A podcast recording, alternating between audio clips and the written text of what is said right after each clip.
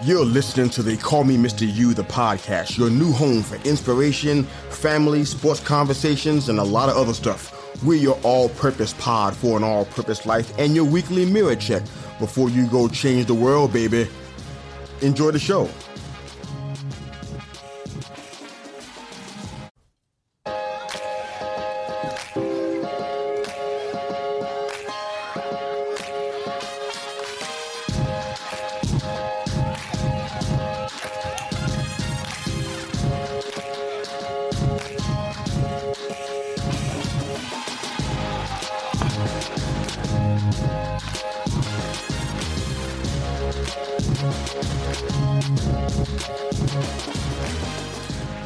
I'm your host, Mr. Yu. Welcome back to the All Purpose Pod for an all purpose life, wherever you are today. However, you listen to the Call Me Mr. Yu, the podcast. Thank you again for making us a small part of your morning, your day, and your week. We're your weekly mirror check before you go change the world, baby. If you're following us on social media, follow us on Facebook at TCM Mr. Yu, on the Twitter machine at Call Me Mr. Yu, M I S T A Y U, or on our new platforms, Goodpods where you can rate and review every episode anytime, anywhere, as much as you like. Or wherever you get your podcast from, support is greatly appreciated. Thank you again for joining our show. Let's go ahead and jump into our episode for today. The topic today is friend to the end. Man, I think I know what you're thinking. You talk about friendship a lot. Facts. I do. To be fair, friendship relationship are really important, not just to me, but they're important to God. I'll show you how. Friendship and accounts of it are used in the Bible more than 50 times. That's not a coincidence. I even challenge that number. I think it's a lot higher. Relationships are described more than twice that amount. Love itself is mentioned 551 times in Scripture. Now, there's a takeaway this early in the show it is that these themes matter very much to your host, but they even matter even more to God Himself. So I'm off the hook. Don't at me. This ain't about me.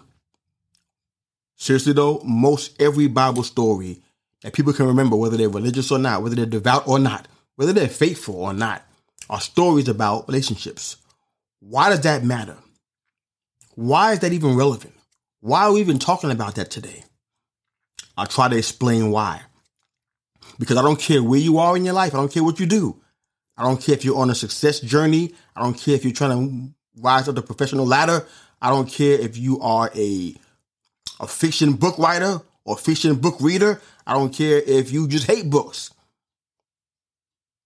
Whatever you do, wherever you are, whatever you're involved with, relationships are at the core of it. Most of the stress and the drama and the angst that we go through in life is because of relationships. That's the bottom line. It's about that in every area of our lives. It's everything is tied to relationships. It's a common thread that runs through every single one of our lives, no matter where we are geographically, whether we are whether we are on the uh, socio-economical scale. Relationships run everything. They drive everything. They're the cause and root for everything. Case in point, Adam and Eve. That was about relationship. They were joined at the hip or the rib, if you prefer. And what happened to one happened to the other. They were a package deal. Their decision was tied directly to their relationship. How Adam and Eve communicated and understood God's instruction was a factor. And let us not forget, once the first bite of the fruit was taken, what happened next? It was passed to a partner. Relationship. How about Cain and Abel? For some reason, children seem to recall this story more than most. Not really sure why it was not a pretty picture, no matter what version of Bible you decide to read. It's not a pretty picture. It was clearly about a, a relationship that was destroyed. Two brothers, same advantages, same opportunities, two totally different responses to said opportunity. As a result of one of those choices, death stepped into the picture and destroyed a relationship. And the list goes on and on, countless examples of relationship in scripture. Joseph and his brothers. A very long story. Moses leading Israel out of Egypt and out of bondage. Jonah in the belly of the great fish. Peter walking on water. Jesus remaining on the cross when ideally he could have gotten down if he wanted to. I'm sure there are more stories you can recall, but show me one that isn't tied to the premise of relationship. I don't think you can do it. It's clearly something that God cares about. So if we know that to be so, which in now there should be no doubt, if we know that, answer this for me. Why is it that it doesn't rise to the top of the priority list for us or so many of us? Why does it not rise to the top of the priority list? I mean, most of us probably have at least one friend. I hope so. The rest may be struggling to understand what that looks like.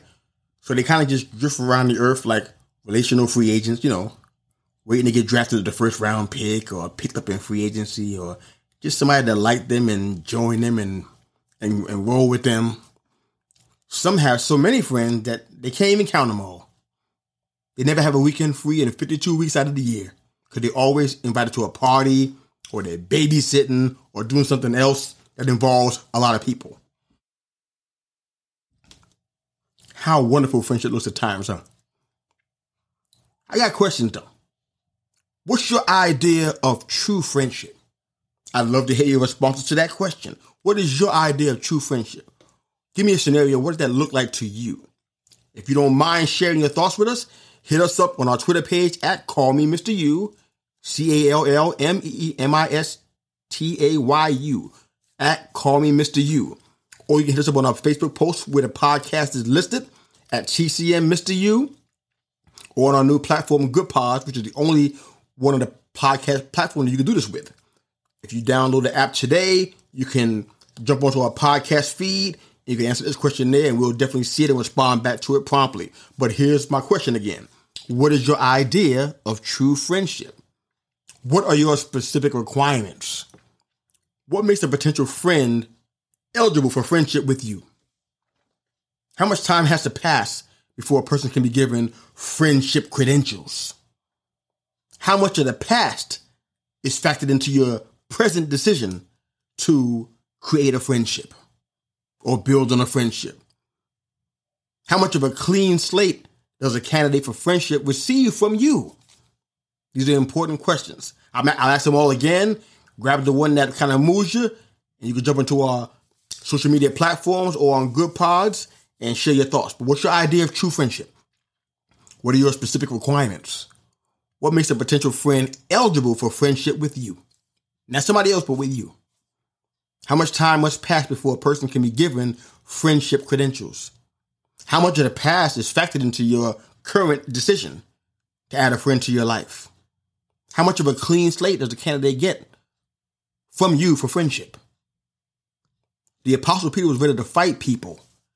He reportedly cut off a soldier's ear and swore that he would go to jail or die for his master. But when the time came to stand with him, he bailed. Peter would even deny him three times. He said, I don't know the man, never heard of him. After all those years, all those times, this is no condemnation of Peter.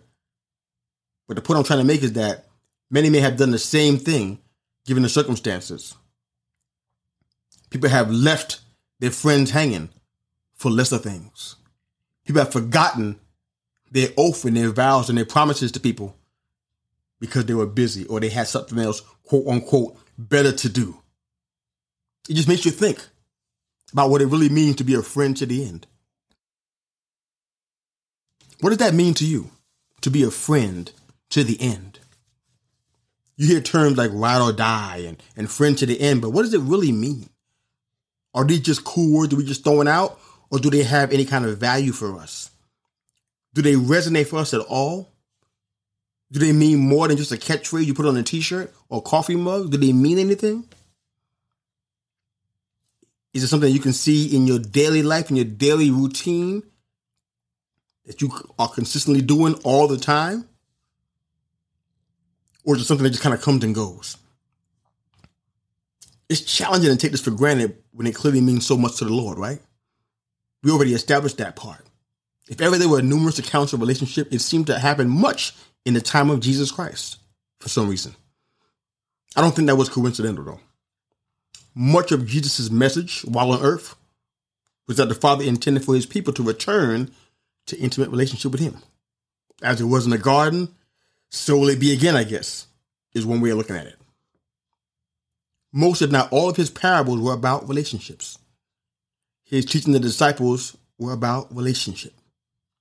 They were men whom he approached about walking with him in relationship that said, I want to go with you, but first, I got to handle this business. I don't know how long it's going to take, but I'll catch up with you as soon as I'm ready. I'll see you there. I'll be there.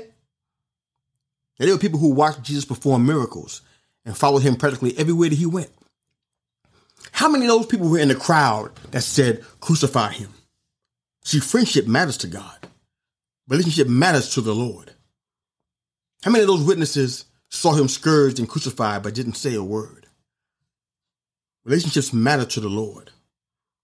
He's always talking about connection staying attached to the vine, not leaving him, not separating yourself from him, but staying attached to him. He's all about loving you and all about relationship with you. Jesus was nearly surrounded by crowds of people every place that he ever traveled. It wasn't just part of his daily discipline, but he went away alone a lot to faraway mountains and, and fields to pray. He probably just needed a break to recharge and regroup. Now, the crowds were there to not only witness, but to receive food and to receive healing and whatnot. Being part of the next big thing takes a lot of work, doesn't it? There's always a crowd of friends and raving fans. Who did the crowd that cheered for his death consist of? The Bible doesn't really talk about that in great detail. Who was out there hollering? Who's out there saying, crucify him? Who was that? Did Jesus heal any of their relatives? Did they witness Jairus' daughter come back to life? Maybe Jesus actually healed one of them that cheered and joined in with the crowd screaming for blood. Who actually joined in the chorus of crucify him, crucify him? See, I'm bringing this up for a reason. These may be friends who were influenced by peer pressure. Perhaps they were fearful of what their friends and family might think. So they disassociated themselves. Maybe they chose family tradition over this new doctrine they believed Jesus was bringing. It could even be that they were riding the wave of another popular movement. It was now popular to say, crucify him, and join with the crowd. I guess that one called himself the Son of God. Perhaps that was the next popular movement. Be careful of the popular movements. Be careful of where the crowd goes. The Bible says in the book of Matthew in the seventh chapter that broad is the path to destruction. Everybody follows it. Narrow is the way to life. Very few even find out where that is. Something to think about. How many of those that were jeering Jesus at his lowest point once said amen to his teachings? See, we talk about relationship and we don't treat it with the respect that it deserves. And we're casual about it. We think everybody love us. Everybody down with us until they're not. I'm sure somebody said it a time or two before, but be wary of those that are with you in good times, but abandon you in bad times. So I think somewhere in our minds, we don't believe this will happen to us. It could be ego, it could be a little bit of pride mixed in. I don't know what it is. But what I want to do is end this episode with one of the greatest models of friendship and relationship, in my opinion, in all of Scripture, aside from Jesus Christ and his people David and Jonathan. Now, no one should fault me for, for talking about this over Naomi and Ruth or Moses and Aaron or Elijah and Elisha. These are all incredible models of friendship and relationship. They're all unique in their own way. They're historic in many different ways, but this story of David and Jonathan, I just can't put it to the side. It deserves all the discussion that it warrants, and it, it's like it's unlike anything in scripture. It's unique, like the others are, but perhaps maybe more relatable than the others are in some ways. People who don't even read the Bible spend their entire lives aspiring to have a friendship like this. My own neighborhood lived by a code when it came to friendships. If you came from inner city, you might relate to this. It was considered a matter of life and death in a lot of ways. It meant that much to honor your word and never turn your back on your brothers. Some of that was formed out of uh, insecurity and manipulation, just to be fair, but it was considered a matter of life and death. I mean that kind of literally. And even in all of that, it still pales in comparison to the story of David and Jonathan. Would you agree that this is the essence of friendship? Would you agree? Loving another like you should love yourself is one of those passages that don't quite make it to the pulpits much these days. But man, does it still resonate. The idea of friend to the end applies to Elijah and Elisha too, and Naomi and Ruth, literally. Let me tell you what Jonathan did for his friend. Jonathan stripped himself of the power and position that he that was right, rightfully his and gave it to his friend instead. I don't know a whole bunch of these friends I hear all over Instagram, hugged up and whatnot, that will do that for one another. Everybody's good as long as everybody stay at the same level.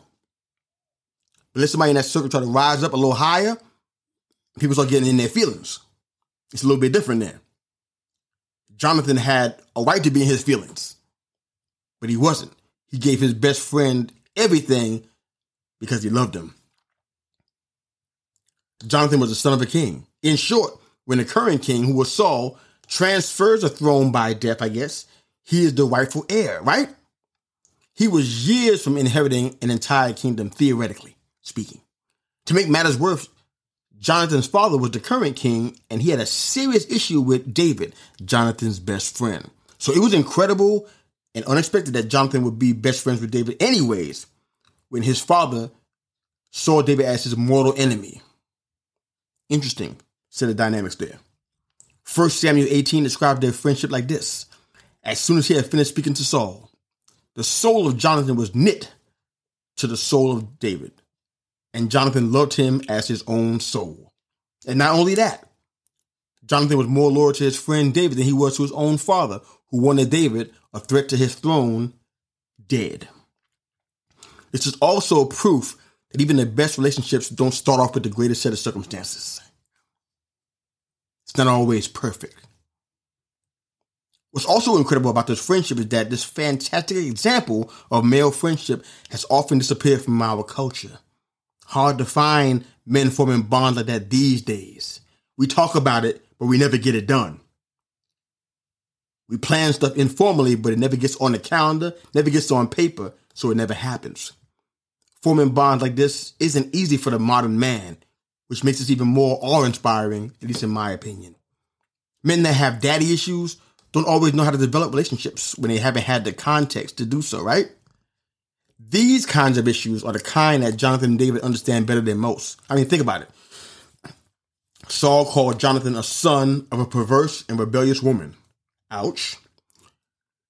Jesse didn't even see David as valuable enough to call him all when Prophet Samuel came, sent by God, to call all of Jesse's sons. It didn't cross Jesse's mind to bring all of his sons. He left David in the field. I guess theoretically where he belonged in his mind. It didn't cross his mind that God would want him to be the next king. Proverbs 17 and 17 says, or it really offers a thought provoking image of friendship and brotherhood. It reads, A friend loves at all times, and a brother is born for a time of adversity. So, what does that mean? What's the lesson here? friends must be constant for each other at all times. If it's not constant, it's not authentic friendship. I'll read that Proverbs again 17 and 17. A friend loves at all times, and a brother is born for a time of adversity. Christ is the model of what relationship should be. John 13 and 1 says, Christ is a friend that loves at all times. Literally, Jonathan and David were brothers born for adversity.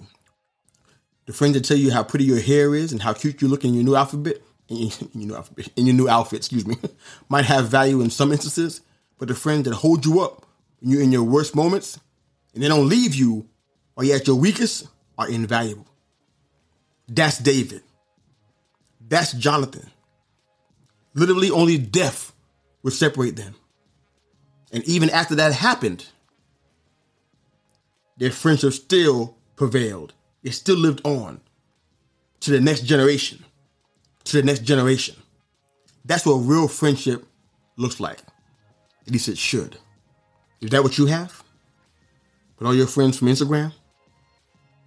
Are you a friend to the end? Are you a ride or die? Wherever you are today, however you listen to the podcast for the people, thank you again for making They Call Me Mr. Yu just a small part of your morning, your day, and your week. We're your weekly mirror check before you go change the world. We'd love to hear your thoughts on our questions today from our episode. Follow us on Facebook at TCM Mr. Yu, on the Twitter machine at Call Me Mr. Yu, or on your favorite podcast platforms. I highly recommend Goodpods, where you can rate and review every episode free as much as you want, anytime you want, any season you want to comment on. We'd love to hear your thoughts on our questions from today's show. Once again, enjoy the music. Coach out.